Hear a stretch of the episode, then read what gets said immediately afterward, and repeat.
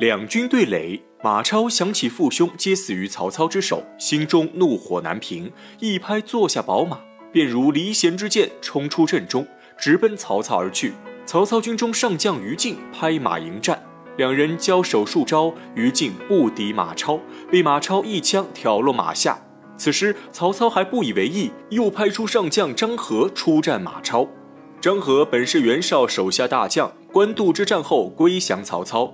此人武艺非凡，用兵如神。张合与马超交手数十回合，难分胜负。张合心思缜密，瞅准一处破绽，一刀将马超劈落马下。不料马超并未受伤，反手一枪刺中张合坐骑，张合被摔得头晕眼花，一时竟不能起身再战。马超见状，立刻下令全军乘势出击。西凉大军蜂拥而上，个个发出野兽之声。曹操士兵光闻其声，已被吓得胆战心惊。再加上西凉士兵不畏生死，勇猛向前，曹操大军来不及构筑防线，就被打得溃不成军。马超深知“擒贼先擒王”的道理，率领亲兵突出重围，直取曹操。曹操眼看大事不妙，立刻骑马转身而逃。马超在后面紧追不舍，指着曹操的身影对士兵们大喊：“穿红袍的就是曹操，让他们加速冲杀！”曹操一听，立刻将身上红袍扔在地上。马超在后面又喊：“长胡子的是曹操！”曹操怕被认出身份，立刻拔剑割掉胡子。马超看曹操如此耍赖，当下又喊：“短胡子的是曹操！”曹操心中惊惧更甚，顺手抓起旁边的棋子围在自己脸上，继续逃命。这正是曹操割舍弃袍的故事。马超在身后越追越近，此时前面刚好出现一条岔路。曹操心机一动，孤身一人拐入右边小路，让其他随从选择左边。马超手下不认识曹操，以为曹操在人多的一方，全部追入左边。曹操一路策马狂奔，眼看身后没有追兵赶来，自以为已经脱险，不料身后突然传来马超一声大吼，曹操当场吓得魂飞魄散，继续拍马逃命。马超也不追赶，抬起银枪便投掷而出，枪如闪电，眨眼已到曹操身后。眼看曹操要被刺个对穿，关键时刻旁边闪出一员猛将，一刀将银枪劈落，此人正是。虎痴许褚，马超眼看必杀之局被破，心中怒火交加，拔出佩剑，便和许褚战至一起。许褚忧心曹操安全，也不和马超缠斗，虚晃一招逼退马超，直接拍马离去。马超孤身一人，不敢再追，只能眼睁睁看着曹操越跑越远。曹操一路狂奔，逃回营中休息之后，立刻召集众将议事。讨论如何才能打败西凉军。此时，大将徐晃请命出战，愿意率领三千兵马绕道河西，偷袭马超的后方。曹操觉得可行，直接赐给徐晃六千骑兵，让他在后日正午攻袭马超后营。徐晃领命离去。徐晃走后，曹操继续排兵布阵，他让所有将领即刻准备巨木，星夜渡过渭河，在河北安营扎寨。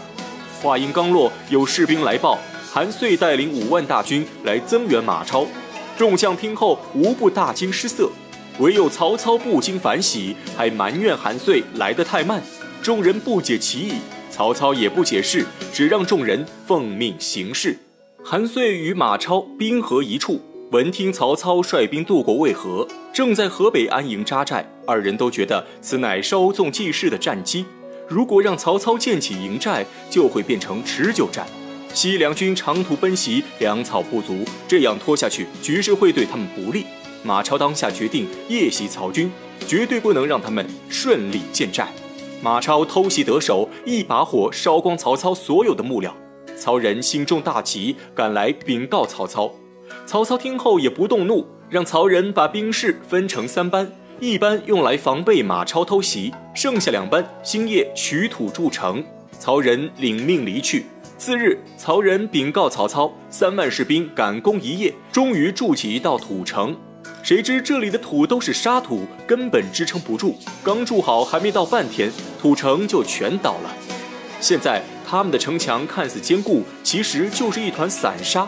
谋士程昱听后也是焦急万分，建议曹操暂时撤退，因为这里地处平原，四周都是旷野，如果建不起营寨，他们就没有立足之地，被西凉军一个冲锋就可能全军覆没。曹操沉思片刻，却不同意撤兵。他知道此时贸然撤退，必然会遭到西凉军追杀，到时候大军情况更加危险。正在左右为难之际，刚好马超率兵在营外击鼓挑战，曹操立刻唤过曹仁，让他率兵迎战，而且必须要一战取胜，否则马超追杀过来就能发现他们的土城不堪一击。曹仁也明白此战事关重大，将许褚留下保护曹操，自己带着剩下的将军出城迎敌。曹仁走后，曹操愁眉不展。旁边的程昱眼看天气变凉，滴水成冰，劝曹操进屋取暖。不料这一句话瞬间提醒曹操，曹操大喜过望，直言自己有救了。程昱不解其意，曹操解释说：天空中阴云密布，今晚必将大动。他让士兵现在去渭河边取水，今晚子时过后，让士兵一边取土筑城，一边往上泼水。天明后就能建起一座坚固无比的冰城。程昱和许褚这才知道曹操的计划，当下佩服得五体投地。再说曹仁拼死一战，好不容易打退马超。次日，马超重整大军杀来，眼看曹操一夜之间竟然筑起一座冰城，马超这才知道自己又中计了，错过了消灭曹操的最好机会，气得在阵前破口大骂曹操。虎痴许褚看不下去，策马出城迎战马超。马超银甲白袍，英气逼人，手中一杆长枪更是出神入化。许褚黑面虎目，雄壮威猛，手中一把大刀也是罕逢敌手。两人各自使出绝学，在马上打得难解难分。几十回合过后，仍然不分胜负，二人越战越勇。眨眼间已过一百回合。二人坐下马匹，都已乏力，于是各自回营换马。许褚回营之后，立刻卸去身上重甲，只穿一件薄衣出城，再度迎战马超。许褚轻装上阵，身手比之前更加敏捷。两人再度交手几十回合，许褚现出破绽，被马超一枪打落马下。马超正待上前追杀，却被许褚回手一刀惊了战马。慌乱中，马超也摔落下马。二人由马战转为步战，场面更加凶险，但仍然势均力敌。此时，曹操看到马超后方出现骚动，知道是徐晃率兵到了，立刻下令全军出击。马超和许褚只能停手，各自回归阵中。这就是许褚裸衣战马超的故事。马超的西凉军虽然勇猛，但被曹操前后夹击，西凉军军心大乱，此战大败而归。损失兵马两万多人，韩遂考虑到粮草不足，建议马超暂时撤退，和曹操罢兵言和，等寒冬过后再重整兵马。马超急于为父报仇，不肯撤退，但拗不过韩遂意见，当下赌气离去。曹操收到韩遂的求和信后，心中已有打算，与韩遂明日在寨前相见。次日，曹操单独将韩遂唤至阵前，谈完退兵之事，又借口认识韩遂的父亲。拉着韩遂东拉西扯，马超本就心怀不满，此时看着韩遂和曹操在阵前谈笑风生，心中已有芥蒂。双方各自回营后，曹操取出笔墨，给韩遂回了一封求和书信。写完之后，曹操却用浓墨把其中几句全部掩盖，然后让人将书信送到西凉军中。韩遂接到书信后，看的是如读天书。正不解曹操何意之时，马超进入帐中，拿起曹操的求和文书一看，上面竟是涂抹痕迹。马超心中疑惑更甚，怀疑是韩遂勾结曹操，故意掩盖关键信息。韩遂听后惊怒交加，他与马腾亲如兄弟，不料马超现在如此看他。